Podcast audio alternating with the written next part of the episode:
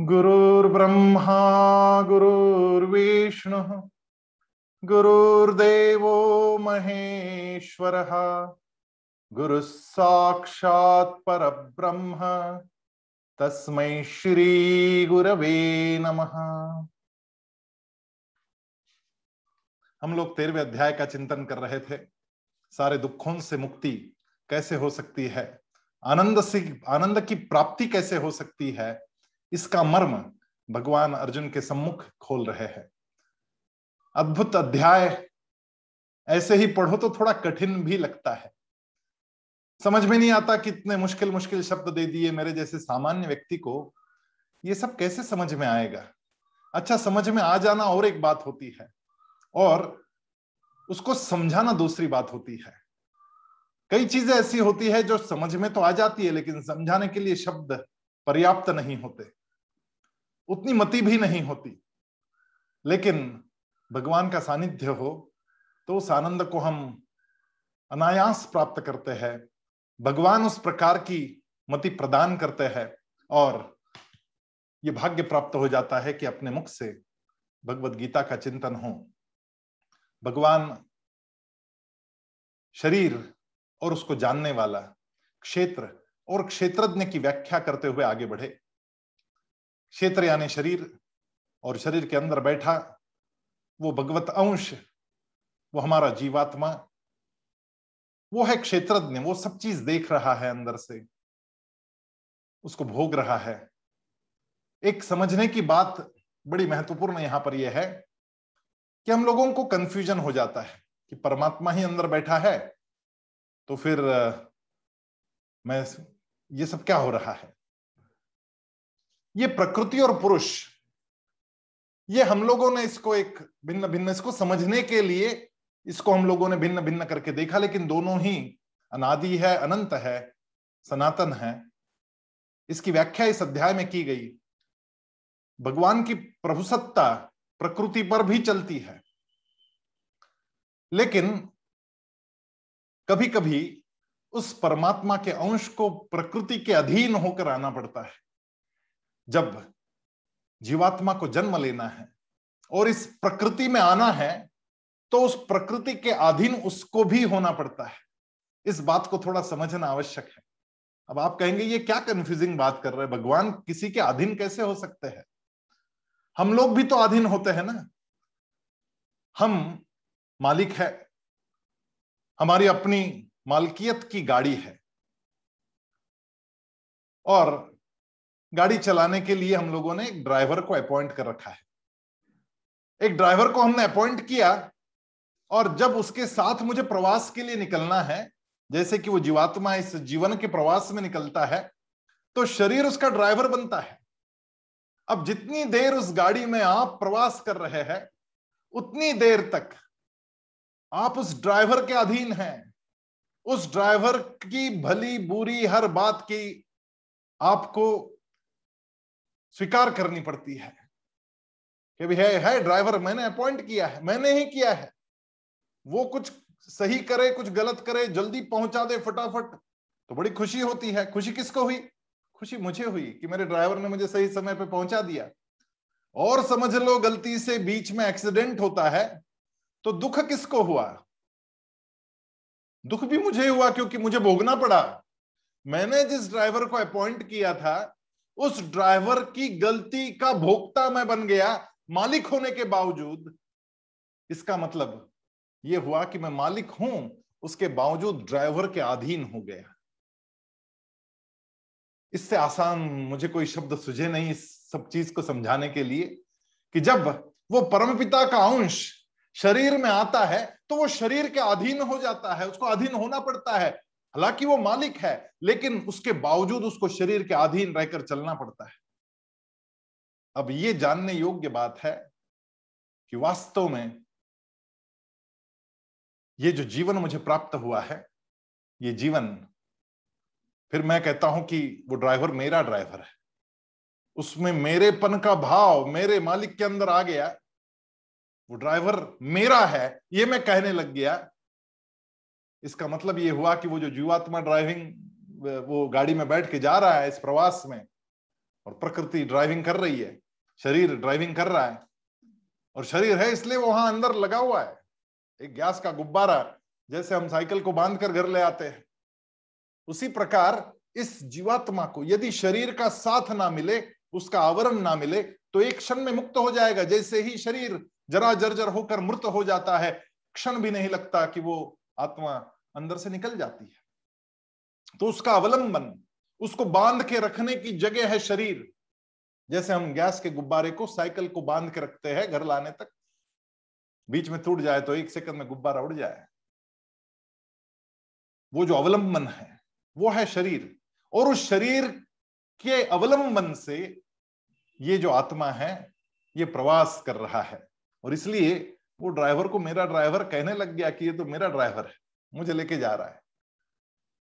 और उस ड्राइवर की जो भी भली बुरी बातें होंगी, फिर वो सत्वगुनी हो, वो तमोगुनी हो, वो रजोगुनी हो, वो सारा के सारा भोगना किसको पड़ेगा? जो मालिक है, पीछे बैठकर चल रहा है, उसको वो भोगना पड़ेगा तो वो भोगता बन जाता है। ये जब हम जान लेंगे कि मेरा वास्तव स्वरूप क्या है, हम ये भूल ही गए कि वो गाड़ी मेरी है। हम ये भूल गए कि वो ड्राइवर भी मेरा ही है। हम उसी को मैं भी समझने लग गए। और ये जब घटता है, तब वो ममत्व जग जाता है। फिर मैं अपने शरीर को ही मैं समझने लगता हूँ कि ये मैं हूँ। केवल मेरा है नहीं, वो मैं हूँ तक पहुँच जाता है। और शरीर को जब मैं मैं कहने लगता हूँ तो वो सारे दुख अतीव आघात करते हुए आपको सहने पड़ते हैं। लेकिन जिस क्षण ये पता चल जाता है कि वो शरीर के अवलंबन से मैं यहाँ हूँ, मैं वास्तव में वो परमात्मा का अंश हूँ, जो शरीर के अवलंबन से चल रहा हूँ, और शरीर मैं नहीं हूँ, शरीर के बाहर आकर के जब मैं अपने आप को देखता हूँ, जब थोड़ा ध्यान की विधा में साक्षी भाव रख के प्रेक्षा ध्यान करता हूँ तो शरीर पर आती जाती सारी संवेदनाएँ एक केवल साक्षी बनकर जब देखना आरंभ करता हूँ तो वो संवेदनाएँ आती है और चली भी जाती है। बिना किसी प्रतिक्रिया दिए वो चली जाती है।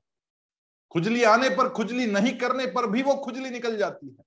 पाव में जड़त्व आने पर उस जड़त्व को किसी भी प्रकार का रिस्पॉन्स किए बिना बिना पाँव हिलाए बैठे रहे तब वो जड़त्व भी निकल जाता है। वो चीटियाँ पाव में चलती, वो भी निकल जाती है।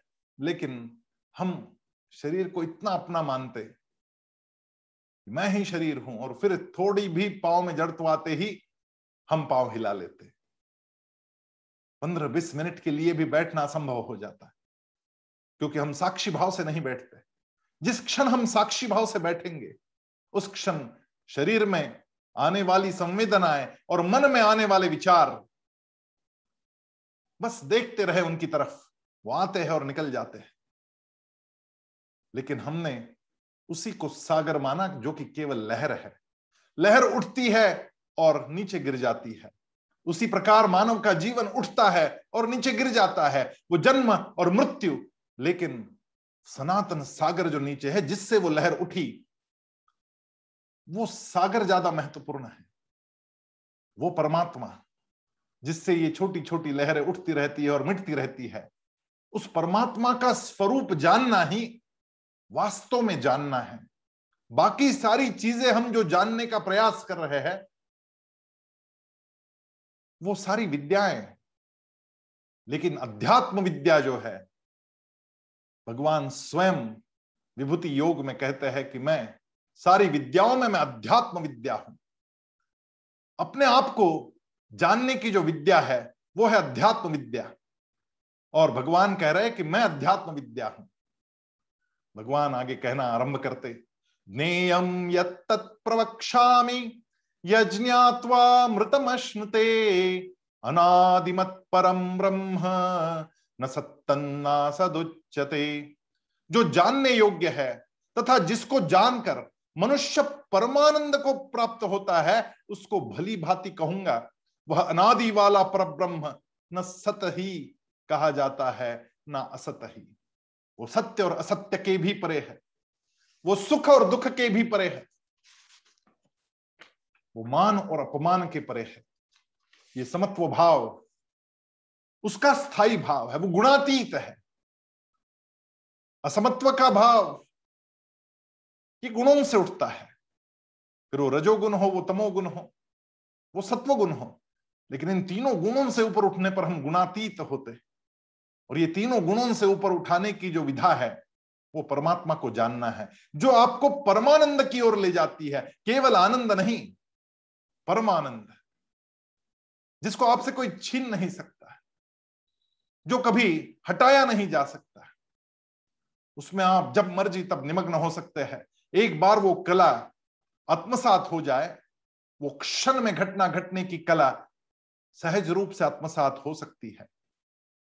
उस विराट को जानने की कला विराट रूप इसीलिए भगवान ने ग्यारहवें अध्याय में बताया और फिर भक्ति योग समझाया कि आप ज्ञान के मार्ग पे चले या कर्म के मार्ग पर चले? आपको भक्ति का अवलंबन तो लेना होगा। आप सगुण हो या निर्गुण हो, आपको विश्वास तो करना होगा। बिना विश्वास किए आप आगे नहीं बढ़ सकते। उसके कारण भी भगवान आगे समझ समझाते हैं। भगवान कहते कि वो विराट में हूँ। सर्वतः पाणिपादंत सर्वतोक्षिशिरो मुखम। सर्वतः श्रुतिमल्लोके सर्वमावृत्य तिष्ठति। वह सब और हाथ पैर वाला, सब और नेत्र, सिर और मुख वाला तथा सब और कान वाला है, क्योंकि वह सब संसार को व्याप्त करने, करके स्थित है। सर्वेन्द्रिय गुणाभासम सर्वेन्द्रिय विवर्जितम असक्तम सर्वभृच्चैव निर्गुण गुण भोक्तु वह संपूर्ण इंद्रियों के विषयों को जानने वाला है परंतु वास्तव में सब इंद्रियों से रहित है तथा आसक्ति रहित होने पर भी सबका धारण पोषण करने वाला और निर्गुण होने पर भी गुणों को भोगने वाला है उसको भोगना पड़ता है, क्योंकि वो प्रकृति के शरण में आया। प्रकृति का आधिपत्य उसने यहाँ पर मान्य किया। कितना सुंदर ये सर्कल है, देखिए।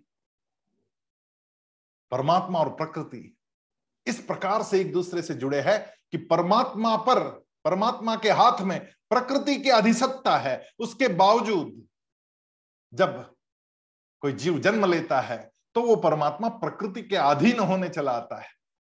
ओम पूर्ण मदहा पूर्ण मिदम पूर्णात पूर्ण मुदच्यते वो परमात्मा से प्रकृति प्रकृति से परमात्मा, इस प्रकार का एक वर्तुल पूर्ण हो जाता है। वो परमात्मा प्रकृति के अधीन होकर जन्म लेता है और इसलिए उसको प्रकृति की सारी बातों का भोक्ता बनना पड़ता है। बहिरंत भूतानाम अचरंचरमेव च सूक्ष्मत्वात् विज्ञेयन दूरस्थंचांतिके च वह चराचर सब भूतों के बाहर भीतर परिपूर्ण है और चर अचर भी वही है और वह सूक्ष्म होने से अविज्ञेय है तथा अति समीप में और दूर में भी वही स्थित है। अति समीप में, इससे ज़्यादा समीप कुछ हो नहीं सकता कि वो अंदर ही बैठा हुआ है, लेकिन उतना ही दूर भी है। और इतना सूक्ष्म है, अब सूक्ष्मतम की व्याख्या कैसे करें?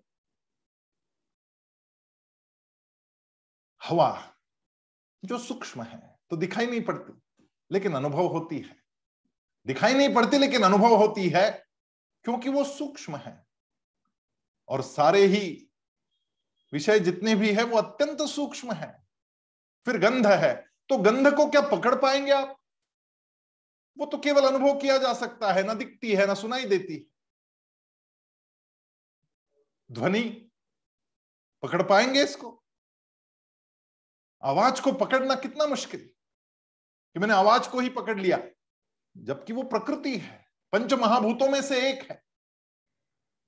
प्रकृति से उत्पन्न है, लेकिन उसके बावजूद हम उसको पकड़ नहीं पाए। फिर उससे भी जो सूक्ष्म परमात्मा है, उसको पकड़े तो कैसे पकड़े? वो केवल अनुभव से ही पकड़ा जा सकता है। और इसलिए पहले मानना पड़ता है कि है, क्योंकि जो दिखता नहीं, जिसका अनुभव करना है तो अनुभव करने के लिए पहले मानना पड़ेगा कि हाँ चलो मैं इस चीज़ का अनुभव करने को उत्सुक हूँ। जब मैं स्वयं कहूँगा कि मैं उत्सुक हूँ उसको अनुभव करने के लिए, तब उसके अस्तित्व को मैं मान्य करता हूँ। उसके अस्तित्व को मान्य करना यह पहली बात है भक्ति। उसका कोई प्रमाण नहीं मिला है, फिर भी मुझे मानना पड़ता है कि हाँ वो है। यह है भक्ति। और भक्ति के मार्ग से ही, भक्ति के अवलंबन से ही हम निर्गुण और सगुण दोनों मार्गों से उसको प्राप्त कर सकते हैं। दोनों मार्गों से प्राप्त हो सकता है, ये बारहवें अध्याय में समझाया हमें। मार्ग दोनों उसी शिखर पर पहुँचेंगे। एक पूर्व की दिशा से निकलने वाला, एक पश्चिम की दिशा से निकलने वाला, विपरीत दिशाओं से निकलने वाले ये दोनों ही मार्ग अंततो गत्वा उसी शिखर पर पहुँचते हैं। दिखने में हमें अलग अलग मार्ग भले ही दिखाई पड़ते हो, लेकिन उनका अंतिम गंतव्य स्थान एक है, वो है वो शिखर, परमात्मा का दर्शन। एक बड़ी प्यारी कहानी है।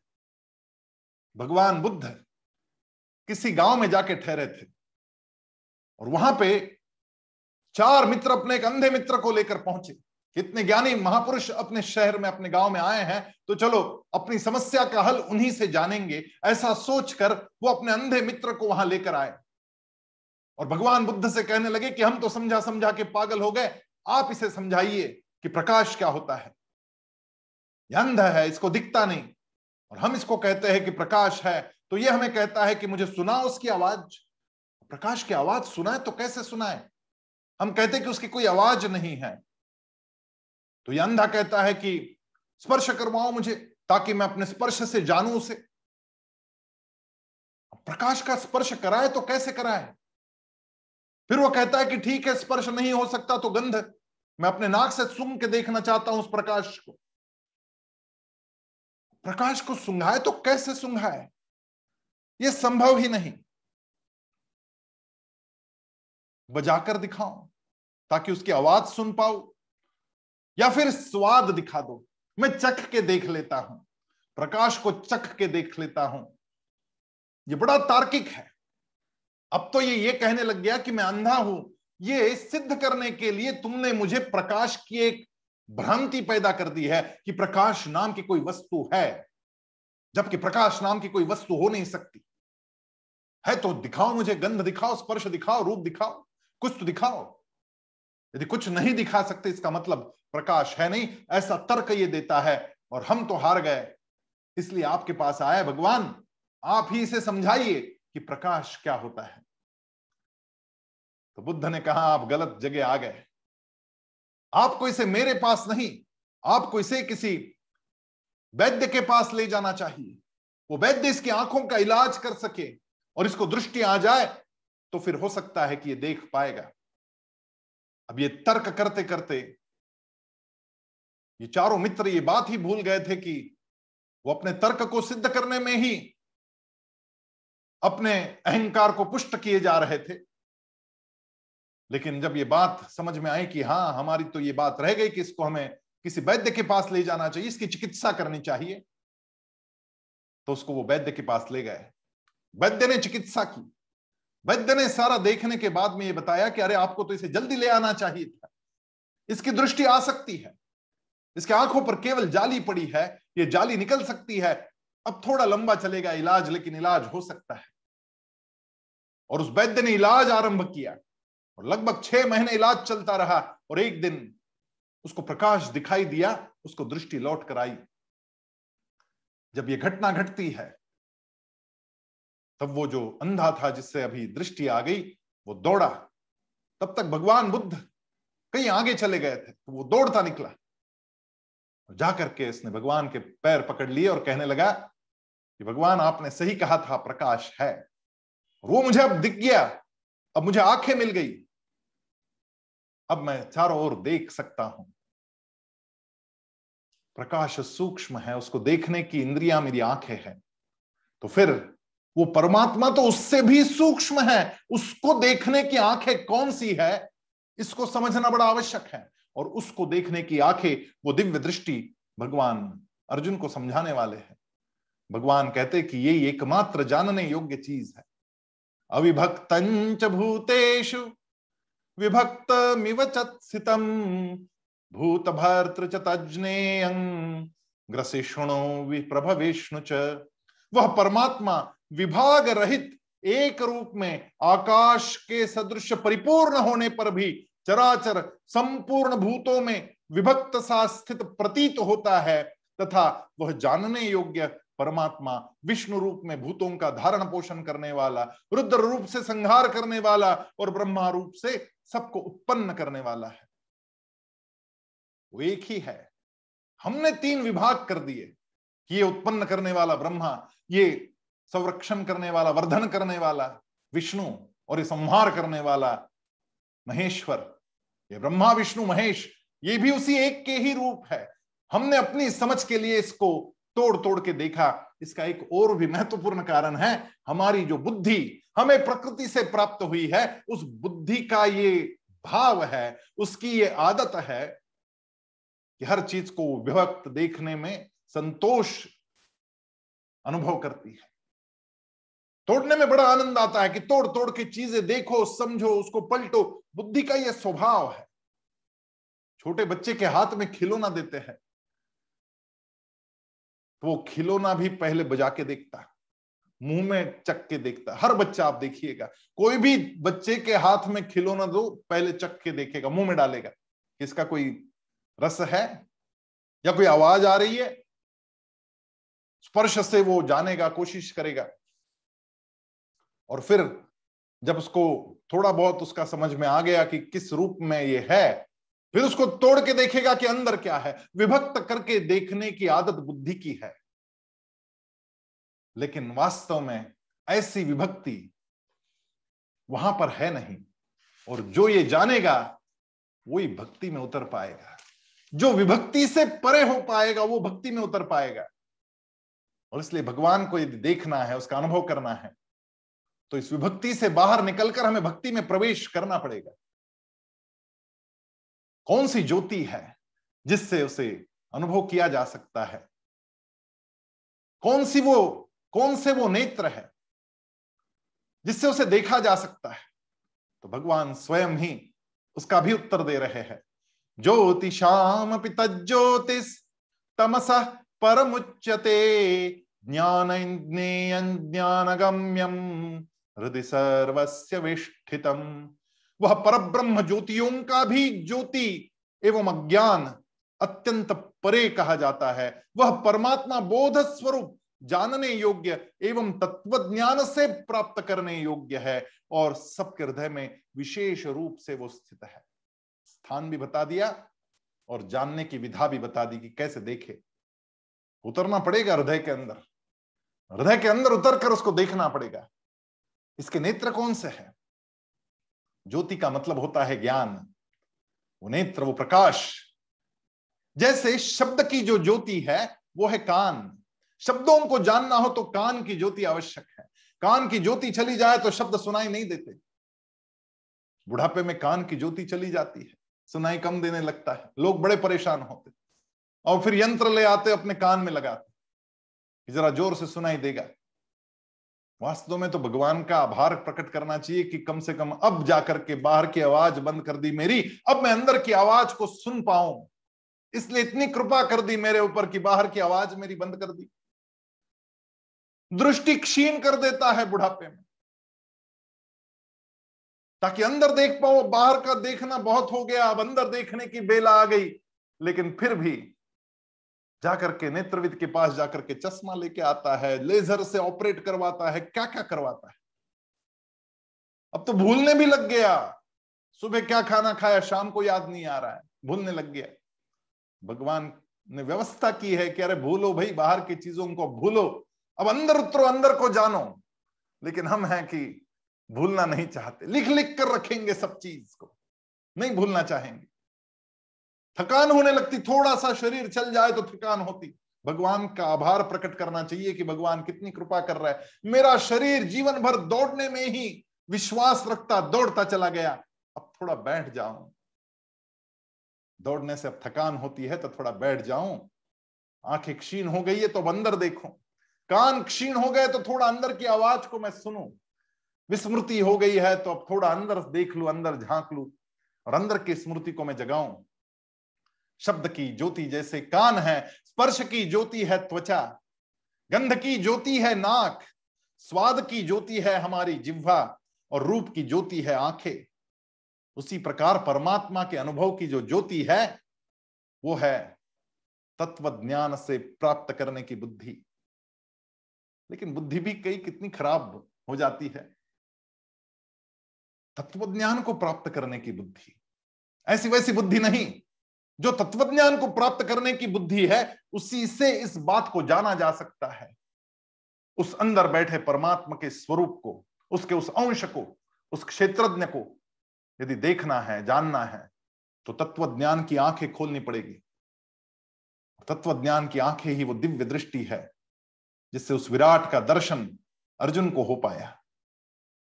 और हमने उसका संक्षेप में उसकी झलक पाई एक छोटे से ध्यान के माध्यम से। इतना आनंद आया। और जब वास्तव में सही मायने में जब उतरेंगे अंदर तो परमानंद के सिवा कुछ बचेगा नहीं। भगवान कहते हैं कि यही बस जानने योग्य कोई चीज़ है तो वो ये है। इति क्षेत्र तथा ज्ञान नेयंचोक्तम सभासतः मद्भक्त एतद् विज्ञाय, मद्भावायोपपद्यते। इस प्रकार क्षेत्र तथा ज्ञान और जानने योग्य परमात्मा का स्वरूप संक्षेप में मैंने कहा, मेरा भक्त इसको तत्व से जानकर मेरे स्वरूप को प्राप्त होता है। इसको तत्व से जानने के लिए प्री कंडीशन भी यहाँ पर बताई है। मद भक्त ए तद्विज्ञाय जो मेरा भक्त है वो ही इसे जान पाएगा। बिना भक्ति के इसको जानना बड़ा असंभव है। जब तक विभक्त से भक्त ना हो जाऊँ, तब तक ये जानना असंभव है। उस पर भरोसा करना होगा। मुझे भक्ति में डूबना होगा। और जब मैं भक्त बनूं उसका, तभी वो मुझे जान पाएगा और ये जानने योग्य है। हमने सारी ज़िंदगी गंवा दी कई चीज़ों को जानने के लिए। मैं बहुत पढ़ता था। बहुत ज़्यादा। रात को दो दो बजे तक तीन तीन बजे तक पढ़ना मेरा शौक था। पिताजी जब भी बाहर जाते, आते, किताब लेकर आते बचपन से। क्योंकि संगमनर बहुत छोटा सा गाँव, उस जमाने में यहाँ किताबों की भी दुकान नहीं थी। और जब भी पूना जाते, वहाँ से पुस्तकें ले आते। हम लोग पुस्तकों को खूब पढ़ते, पढ़ना चाहिए। जब तक पढ़ेंगे नहीं, तब तक आगे बढ़ेंगे नहीं। हम खूब पढ़ते थे। मेरी अपनी घर की लाइब्रेरी में लगभग दस हज़ार से अधिक किताबें होंगी, जो कि जिसमें से अधिकतर उन्होंने लाई हुई। और उनमें से लगभग सारी किताबें मेरी पढ़ी हुई क्योंकि उम्र के अड़तालीसवें वर्ष तक वो ही पढ़ रहा था मैं। लेकिन जब ये सात सौ श्लोकों वाली छोटी सी पुस्तक मेरे हाथ में आई तो मुझे पता चला कि जो दस हज़ार किताबें हैं, वो सारी इस सात सौ किताब श्लोकों में उसका सारा स्रोत, उसका मूल यहीं पर उपलब्ध है, फिर वो मैनेजमेंट हो, वो मानस शास्त्र हो, वो पेरेंटिंग हो, वो एजुकेशन हो। वो सारी चीज़ें एक छोटे से ग्रंथ से उत्पन्न हो सकती है तो फिर दो साल तक मैंने दूसरा कुछ पढ़ा ही नहीं। मैं केवल गीता को जानने का प्रयास करता रहा। अड़तालीस, उनतालीस और पचासवें वर्ष में मैंने अन्यान्य टिकाएँ पढ़ी। किसने क्या लिखा गीता के बारे में? इसको समझे तो कैसे समझे इसको? और फिर थोड़ा थोड़ा समझ में आने लगा। बहुत ज़्यादा नहीं, नहीं समझ में आया। अभी भी ये भ्रांति में मैं बिल्कुल भी नहीं हूँ कि मेरे सब समझ में आ गया। थोड़ा सा आ गया समझ में लेकिन आप लोगों से बात करता हूँ तो उस चिंतन में फिर एक बार जाता हूँ। और जितनी बार चिंतन में जाता हूँ उतनी बार और गहराई में उतरता हूँ तो और थोड़ा थोड़ा समझ में आता है। लेकिन ये ऐसा अथांग महासागर ज्ञान का जिसकी अथ तक जाना बड़ा असंभव सा लगता है। लेकिन हम अथ तक जाए तो क्यों जाए? थोड़ा सा भी उतर जाए तो अनुभव आ जाता है। थोड़े पानी में तैरे क्या और गहरे पानी में तैरे क्या? तैरना तो वही है ना। आनंद तो वही मिलेगा। और इसलिए थोड़ी सी किंचित गीता थोड़ी सी गीता पढ़े। गंगा जल लव कणिका पीता। थोड़ा सा गंगा जल काफ़ी हो जाता है। पूरी गंगा पीने की आवश्यकता नहीं। सकृदपि यस्य मुरारी समर्चा, तस्य यम किंग कुरते चर्चा। थोड़ी सी उस मुरारी की चर्चा, उसकी फिर यम चर्चा नहीं कर सकता। थोड़ी सी मुरारी की भक्ति आ जाए जीवन में, थोड़ी सी भगवत गीता समझ में आ जाए, और थोड़ा सा गंगा जल साथ में हो, उसकी यम चर्चा नहीं कर सकता ऐसा शंकराचार्य, भगवान ने कहा, और वास्तव में थोड़ी सी भी गीता समझ में आने लग जाए तो उसमें बार बार उतरने का बार बार तैरने का, उस परमानंद को बार बार अनुभव करने का, अपने आप चस्का लग जाता है। दो साल तक तो मैं वो करता रहा। फिर बाद में उसकी भी बहुत ज़्यादा आवश्यकता नहीं पड़ती। जब वो समझ में आ जाए, तब अपने आप उसमें उतरना बड़ा संभव हो जाता है। भगवान कहते हैं प्रकृतिम पुरुषंचैव विद्यनादि उभावपि विकारांश गुणांश्चैव विद्धि प्रकृति संभवान। कार्य करण कर्तृत्व हेतु तो प्रकृतिरुच्यते। पुरुष सुख दुखानाम भोक्तृत्वे हेतुरुच्यते। प्रकृति और पुरुष, इन दोनों को ही तो अनादि जान और राग द्वेषादि विकारों को तथा त्रिगुणात्मक संपूर्ण पदार्थों को भी प्रकृति से ही उत्पन्न मान। कार्य और करण को उत्पन्न करने में हेतु प्रकृति ही कही जाती है और जीवात्मा सुख दुखों के भोक्तापन में अर्थात भोगने में हेतु कहा जाता है। ये प्रकृति जो है, ये विकार जन्य है। प्रकृति और विकृति के साथ में आने वाले पंच महाभूत, अहंकार और बुद्धि, ये सात चीज़ें जो प्रकृति विकृति को साथ में ला रहे हैं और बाकी सोलह विकृति जन्य चीज़ें, पाँच ज्ञानेन्द्रिया कर्मेंद्रिया कुल मिला के दस हो गई। मन, पाँच विषय, ये सब विकृति। और इनसे ये क्षेत्र तैयार हुआ। वो जो पुरुष, वो क्षेत्रज्ञ, वो अविकारी है। वो तीनों गुणों से परे है, इसलिए गुणातीत है। और इन दोनों के संयोग से ये चमत्कार घटा कि हम मानव देह में यहाँ पर आए। और भगवान की असीम कृपा हमारे ऊपर कि हमें मानव का जन्म दिया। अनेक जन्मों के पश्चात ये भाग्य उदय होता है कि हम मानव जन्म में आते और हमें उस, वो जो तत्वज्ञान को जानने वाली बुद्धि है, वो बुद्धि लेकर के हम आते हैं। बाकी प्राणियों को भी बुद्धि होती है, लेकिन तत्वज्ञान को जानती नहीं। आप सर्कस में गए तो ट्रेनिंग देखा होगा आपने कि हाथी भी भगवान की पूजा कर लेते या फिर घर में कोई श्वान कुत्ता हो तो उस कुत्ते को बड़ी ट्रेनिंग दी जा सकती है। बहुत ट्रेनिंग दी जा सकती है उसको। लेकिन जो उस अध्यात्म विद्या को जानने की बुद्धि है, वो तत्वज्ञान से उस स्वरूप को जानने की जो बुद्धि है, वो जो विशेष दृष्टि है, वो जो नेत्र है, वो किसी और के पास नहीं, वो केवल मानव के पास है। और इतने भाग्य से यदि मानव का जन्म प्राप्त हुआ तो फिर ये समझना चाहिए कि इसी जन्म में हम आगे बढ़े और उसको तत्व से जाने तो उस परमानंद को हम प्राप्त हो सकते हैं। भगवान कहते हैं, पुरुष प्रकृति स्थो ही भुंगते प्रकृति जान ज्ञान कारण गुण संगोस्य सद सद्यो निजन्मसु। प्रकृति में स्थित ही पुरुष प्रकृति से उत्पन्न त्रिगुणात्मक पदार्थों को भोगता है।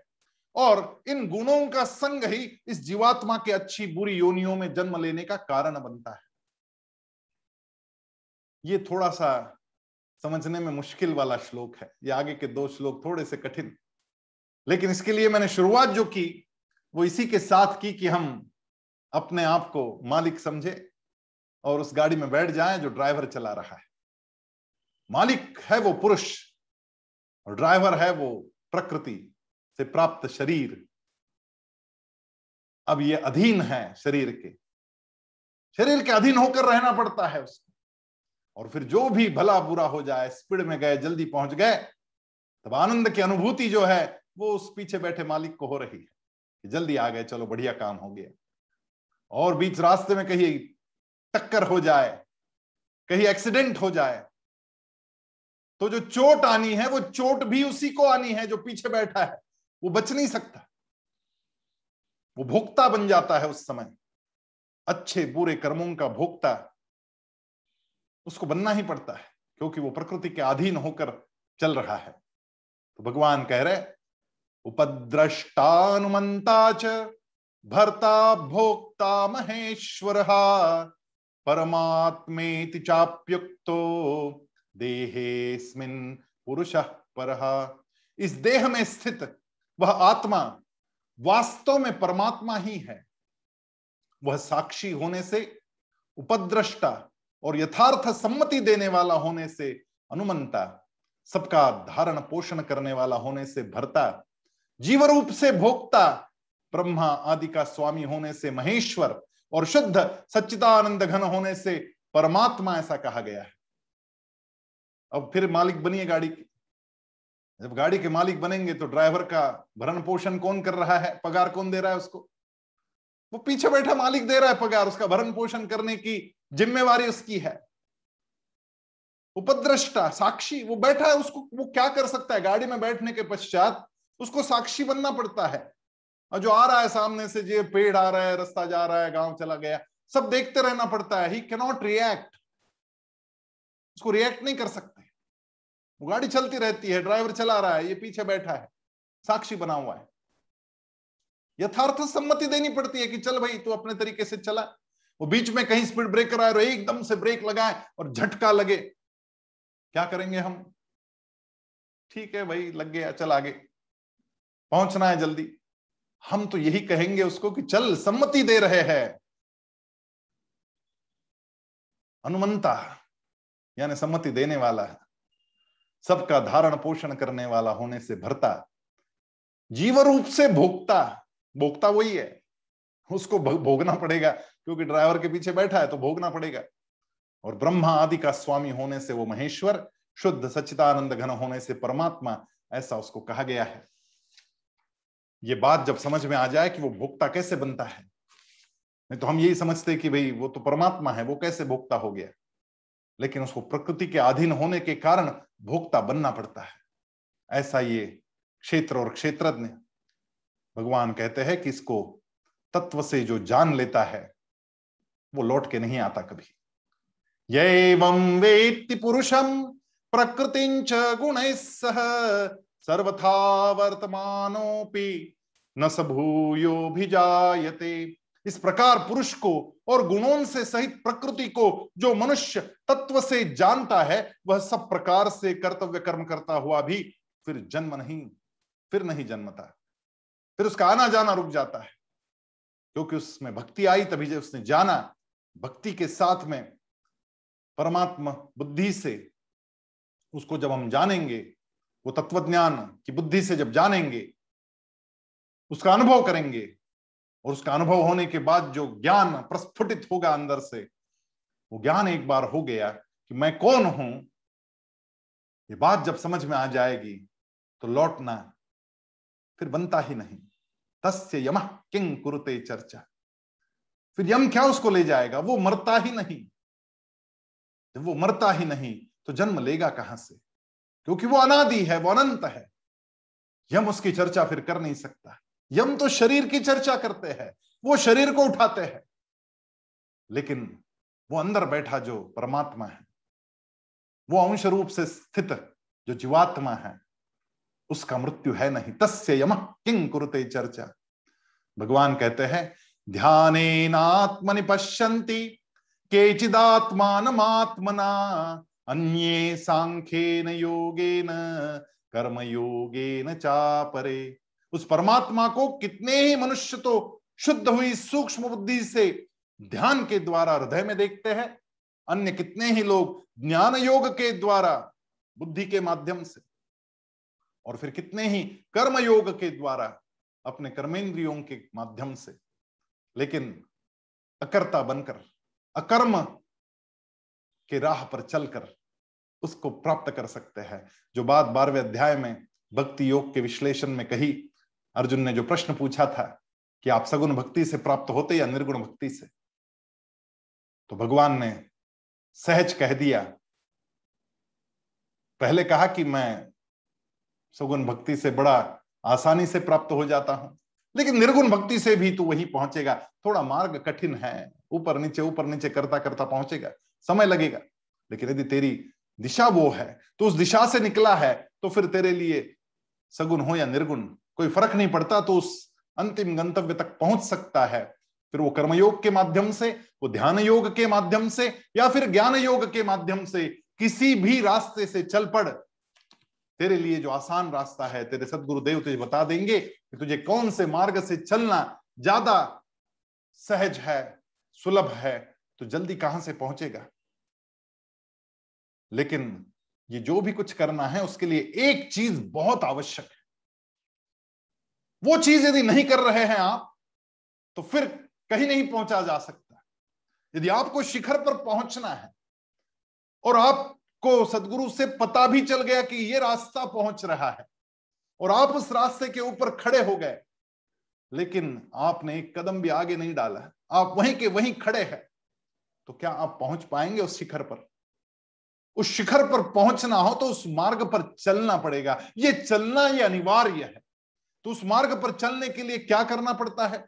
भगवान कह रहे अन्ये जानंत श्रुत्वान्येभ्य उपासते, ते पिचाति तरंत्येव मृत्युम श्रुति परायणा परंतु इससे दूसरे अर्थात जो मंद बुद्धि वाले पुरुष है, वे इस प्रकार न जानते हुए भी दूसरों से अर्थात तत्व के जानने वाले पुरुषों से सुनकर ही तदनुसार उपासना करते हैं और वे श्रवण परायण पुरुष भी मृत्यु रूप संसार सागर को निस्संदेह पार करते हैं।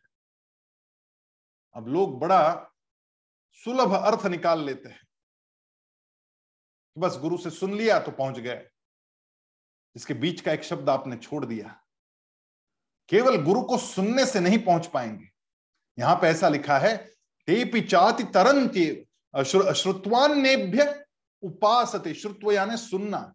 और सुनने के बाद में उपासते। ये उपासते शब्द इस श्लोक का सबसे महत्वपूर्ण शब्द है।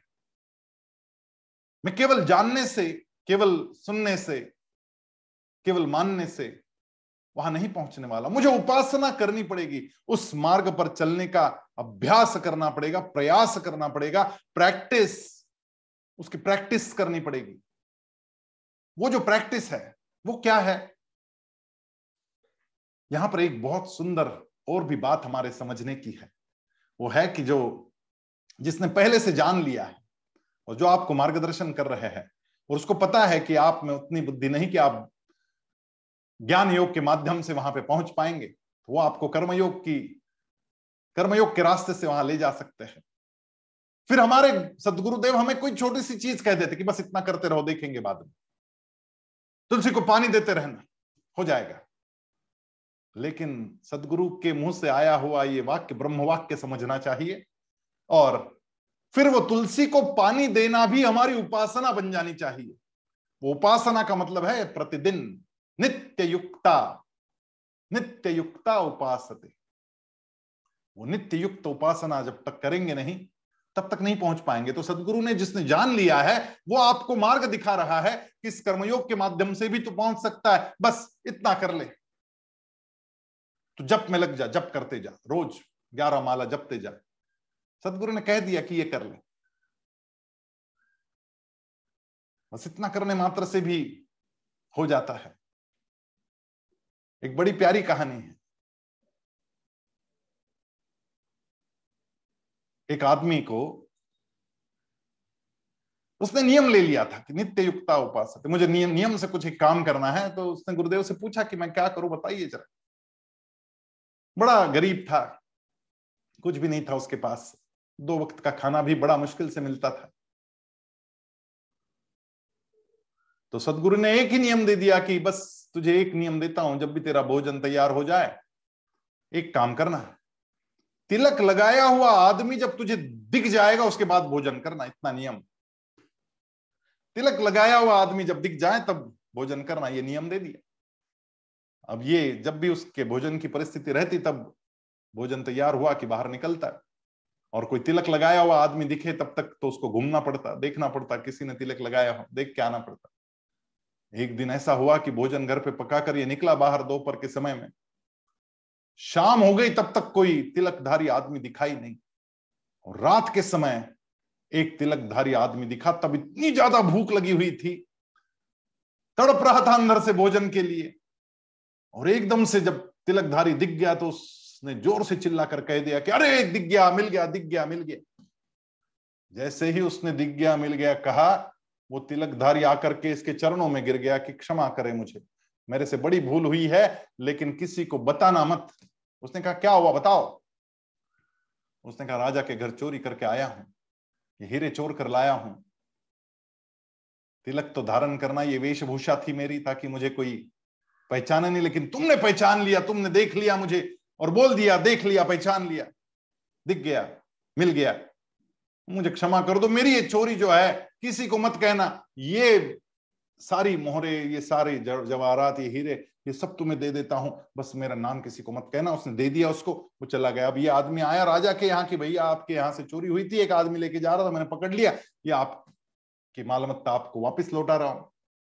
राजा ने उसमें से मुट्ठी भर हीरे निकालकर उसके हाथ में दे दिए कि इतना प्रामाणिक आदमी उसके जीवन की ददात मिट गई।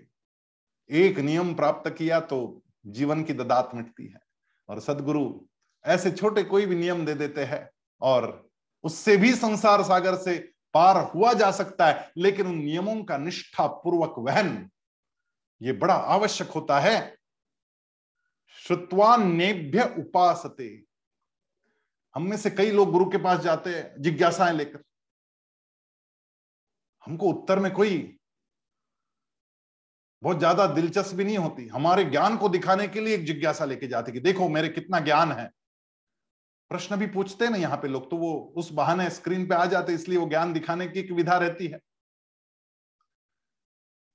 तो गुरु को प्रश्न पूछते उसमें उत्तर से कोई लेना देना नहीं, उत्तर मिलने पर, उस उत्तर के रास्ते पर वो चलेंगे, इसका भरोसा नहीं। भगवान यहाँ कह रहे श्रुतवान नेव्य उपासते। सुनने के बाद उस मार्ग पर जो चलेगा, उसको मृत्यु संसार के सागर से मुक्ति प्राप्त हो सकती है। यावत संजायते किंचित सत्वम स्थावर जंगमम क्षेत्र क्षेत्रज्ञ संयोगात तद्विधि भरतर्षभ। हे अर्जुन, यावन मात्र जितने भी स्थावर और जंगम प्राणी उत्पन्न होते हैं, उन सबको तू क्षेत्र और क्षेत्रज्ञ के संयोग से उत्पन्न हुआ, ऐसा जान। अब ये बात जब समझ में आ गई कि क्षेत्र और क्षेत्रज्ञ के मिलन से ये सारी कुछ घटनाएँ घट रही है तो फिर बात बड़ी आसान हो गई। लेकिन उस आसान रास्ते पर चलने के लिए एक विशेष दृष्टि होना जो आवश्यक है, वो दृष्टि कौन सी है। वो समदृष्टि है। जब तक समत्व की दृष्टि आती नहीं, तब तक उस मार्ग पर चला जा सकता भी नहीं। तो भगवान कह रहे समम सर्वेशु भूतेषु तिष्ठन्तम परमेश्वरम विनश्यत्स्व विनश्यंतम यह पश्यति सपश्यति जो पुरुष नष्ट होते हुए भी सब चराचर भूतों में परमेश्वर को नाश रहित और समभाव से स्थित देखता है, वे ही यथार्थ देखते हैं। यह पश्यति सपश्यति बहुत सुंदर ये वाक्य है, ये श्लोक है। यह पश्यति सपश्यति बाकी लोग देख रहे हैं, लेकिन देख नहीं रहे हैं। ये जो देख रहा है, वो ही सच्चा देख रहा है। मतलब मेरी अपनी आँखों से मैं जो कुछ देख रहा हूँ, वो आँखें होने के बावजूद भी अंधापन। लेकिन अंतर्यामी वो दृष्टि जब प्रकट हो जाए और मेरे अंत चक्षु से। जैसे ही मैं उस विशेष दृष्टि से देखने लग जाऊँ, वो तत्व ज्ञान को जानने की बुद्धि को दृष्टि बनाकर देखना आरंभ कर दू। तब मैं जो देखता हूँ, वही देखना है। बाकी सब तो केवल देखकर भी नहीं देखने जैसा है। हम लोग भी इतनी सारी चीज़ें देखते रहते हैं दुनिया में। यहाँ गए, वहाँ गए। छुट्टियों में बहुत कुछ देख के आए। ताजमहल को भी देखा। शिमला, कुल्लू, मनाली भी गए, दिल्ली दर्शन किया, नैनीताल भी जाके आए, सब चीज़ें देख ली, आँखों में भर ली। थोड़े दिन बाद वो ओझल हो जाती है। थोड़े दिन बाद उनका विस्मरण होने लगता है। उसकी बारकाइयाँ हमारे नज़र में नहीं रहती। और इसलिए वो देखना जो है, वो ठीक है, वो देख लिया। लेकिन सही देखना जो है, वो ये देखना है जिसकी अनुभूति हो जाती है और अनुभूति के पश्चात उसको भुलाया नहीं जा सकता। वो चिरस्थाई इस प्रकार की अनुभूति हमारे अंदर बन जाती है। इसलिए बाकी जो देखना है वो तो ठीक ठीक देखना है, लेकिन ये जो देखना है, वो ही सही देखना है। इसके अलावा सारा देखना व्यर्थ हो जाता है। समम पश्यन ही सर्वत्र समवस्थितमीश्वरम नहीं नस्त्यात्मनात्मान ततो याति परांगतिम क्योंकि जो पुरुष सब में समभाव से स्थित परमेश्वर को समान देखता हुआ अपने द्वारा अपने को नष्ट नहीं करता, इससे वह परम गति को प्राप्त होता है। हम अपने आप को ही नष्ट करने में लगे हैं। लेकिन एक बार इस बात का अनुभव हो जाए कि चराचर सृष्टि में वो व्याप्त है, जैसे सूर्य के प्रकाश से सारी किरणें पूरा जगत प्रकाशमान कर देती है। उसी प्रकार उससे भी वो सूक्ष्मात्मा, वो परमात्मा चराचर सृष्टि में व्याप्त है, समभाव से व्याप्त है। किसी एक को थोड़ा सा प्रकाश ज़्यादा दे दिया, थोड़ा किसी को कम दे दिया, ऐसा सूरज नहीं करता। वो सबको समान मात्रा में प्रकाश दे रहा है, उसी प्रकार वो परमात्मा समान रूप से सर्वत्र व्याप्त है। ये समभाव जिस क्षण मेरे अंदर आएगा, उस क्षण द्वेष नष्ट होना ही होना है। न द्वेष्टि न कांक्षति जब द्वेष नष्ट हो जाएगा और आकांक्षा भी नष्ट हो जाती है, वो समभाव मेरे अंदर कूट कूट कर भरा जाए और सबको मैं समान दृष्टि से देखने लग जाऊँ और केवल बाहर नहीं, अंदर भी मैं समता ले आऊँ, फिर अंदर की समता क्या है? वो सुख हो या दुख हो? सुख दुख सम हो जाए। फिर वो निंदा हो या स्तुति हो, वो मान हो या अपमान हो, वो उष्ण हो या ठंड हो, शीतोष्ण सुख दुखेशु तथा मानापमान यो हो। तुल्य निंदा, स्तुतिर मौनी, संतुष्टो ये न के नचित ये समता जब आ जाएगी। प्रिय प्रिया, स्थितो धीरस। समलोष्टाश्म कांचन। फिर सोना क्या और मिट्टी क्या? वो भी समान लगने लग जाए। इतना समत्व का भाव जब आएगा, तब वो परम गति को प्राप्त होता ही होता है। अन्यथा वो अपने को ही नष्ट करने में लगा है। प्रकृत च कर्माणि क्रियमाणानि सर्वशः। यह पश्यति तथात्मान अकर्तारम सपश्यति। और जो पुरुष संपूर्ण कर्मों को सब प्रकार से प्रकृति के द्वारा ही किए जाते हुए देखता है और आत्मा को अकर्ता देखता है, वही यथार्थ देखता है। जो भी कुछ घट रहा है, जो भी कुछ क्रियाएँ हो रही है, वो सारी प्रकृति की देन है। ड्राइवर गाड़ी चला रहा है, मुझे पीछे बैठ के देखना है। इस भाव से जो देखता है, फिर भला बुरा जो कुछ घटता है, उसको सहज भाव से स्वीकार करने लगता है। वो सहज भाव जब मन में आ जाए कि वो करता है मैं, जो मैं हूँ वो करता है। जो कुछ घट रहा है वो प्रकृति करवा रही है, और मैं तो उस परमात्मा का अंश हूँ। ये जब समझ में आ जाए, तब उस परमात्मा के अंश को हम विस्तारित करने लगते हैं, और उस विस्तार के साथ ही गलत चीज़ें कम होने लगती है। हम विकृति से संस्कृति की ओर बढ़ने लगते हैं। क्योंकि मुझे अनुभव हो गया कि मैं कौन हूँ? जब मैं कौन हूँ, ये पता चल जाए उसी क्षण। सारे विकर्म जो है, वो अकर्म में प्रवर्तित होने लगते हैं। वो विकर्म पीछे हटते जाते हैं और मैं अकर्म की दिशा में आगे बढ़ता जाता हूँ। यदा भूत पृथक भाव एकस्थ मनुपश्यति। तत एव च विस्तारम ब्रह्म संपद्यते तदा।